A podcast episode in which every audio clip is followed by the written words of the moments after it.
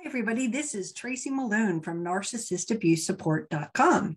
Today, I want to talk to you about recording a narcissist. I put this recently out on Instagram and explained to people the different reasons why recording your narcissist comes in handy.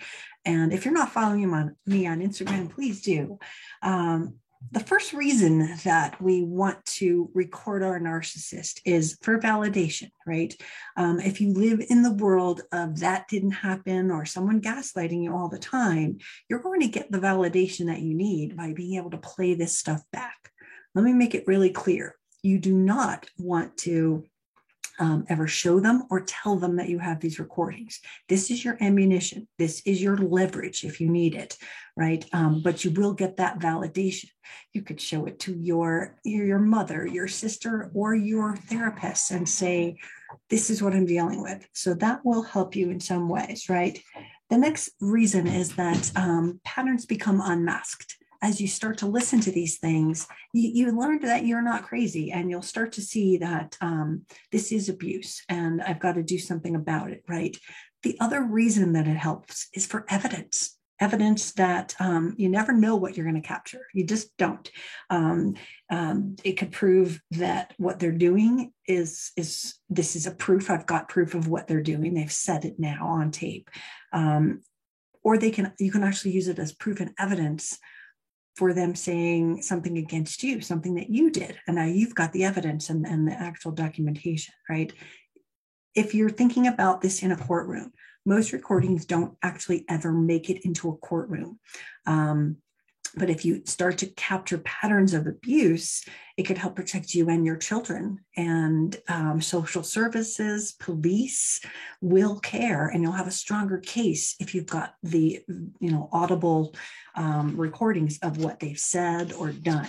So keep that in mind. The other reason is leverage. Um, capturing them acting really badly on a video or on a, a audible, you know, audio recording.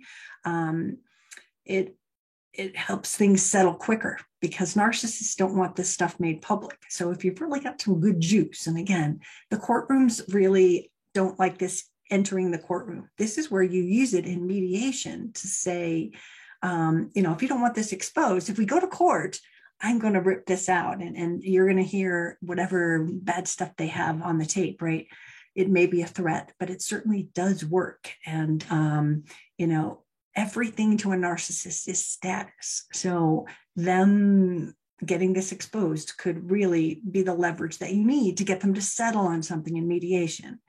Um, recording someone is easy, right? All you have to do, where's my phone, is take your phone, turn it on to um, record like as if you were recording a movie. So most people like, I don't have an app for that. I don't know how to do that. It's not that hard. Literally set it up as if you were taking a video, but then put it down on the counter so that you're recording just the audio, right? Even if you have it in your hand and you're approaching your ex, um, again, every time you walk in, every time you have any interactions with them, you just don't know what you're going to capture. So stop regretting, man, I wish I had done that and record it. We're going to go over in a second what states you're allowed to. And this strictly for the United States. I do not know the, the recording laws in all the countries. And we even have different ones here in the States. So, you know, definitely keep it in mind, but it is a tool that you can use. Um, and again, if you are still on a phone plan with your narcissist and you are recording them on the phone that they have access to your cloud, you can download it off the cloud immediately and then delete it so that they never see it. Make sure you do that step because you don't want them getting hold of your evidence. Sounds so crazy, but when we're in this, you know, crazy state of divorcing, it becomes hard. So two party consent. This is, um, I'm going to read the actual states that it's not legal in.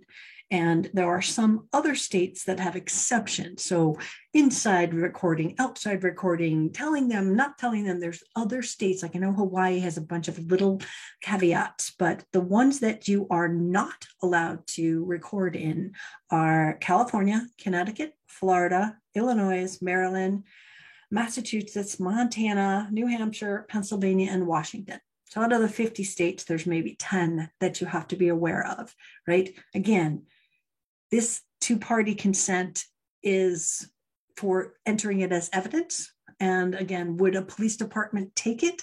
Well, if there was a domestic violence situation going on, they would probably listen to it and it wouldn't hurt to have it. Um, could your ex, if it's a two party state, you know, dispute and fight that you shouldn't have recorded them, therefore the evidence isn't legal? Of course they can, right? That's why I'm saying check your state and make sure you know um, if it's legal and what you're going to do, right? All right. The next thing is it's for protection. And I wrote this on Instagram. My ex narc um, recorded a conversation the day he had me arrested. And then he edited the conversation. Like, where's the part about this and that? And like, there was a lot missing. And I was like, this isn't the real recording, officer. They added an additional charge to my arrest because of this false recording. If I had had the original recording, I, I wouldn't have, he would have been in jail for tampering with evidence. I kept saying, Isn't this tampering with evidence? And they were like, Well, you don't have the original to show us that it's different. Cover your butt, is what I'm saying. This is protection for you. Um, also, another important thing for you to remember is if you are in a state that you can record in, they may be recording you. Always, always, always assume that they are. Never go crazy when you're with them because if they record it, what they can use it to do is they're going to push you to a reaction. And again, is this going in court? Maybe not, probably not. But if they push you to anger and you start yelling and screaming, guess what? Look, friends, neighbors, oh, look, she went crazy. This is what she always does, right? It is now being used against you to convince the flying monkeys that you're crazy or that you are abusive or that you are um, angry, right? That's the always thing. They're so angry. Well, they pushed you to it, then they recorded you.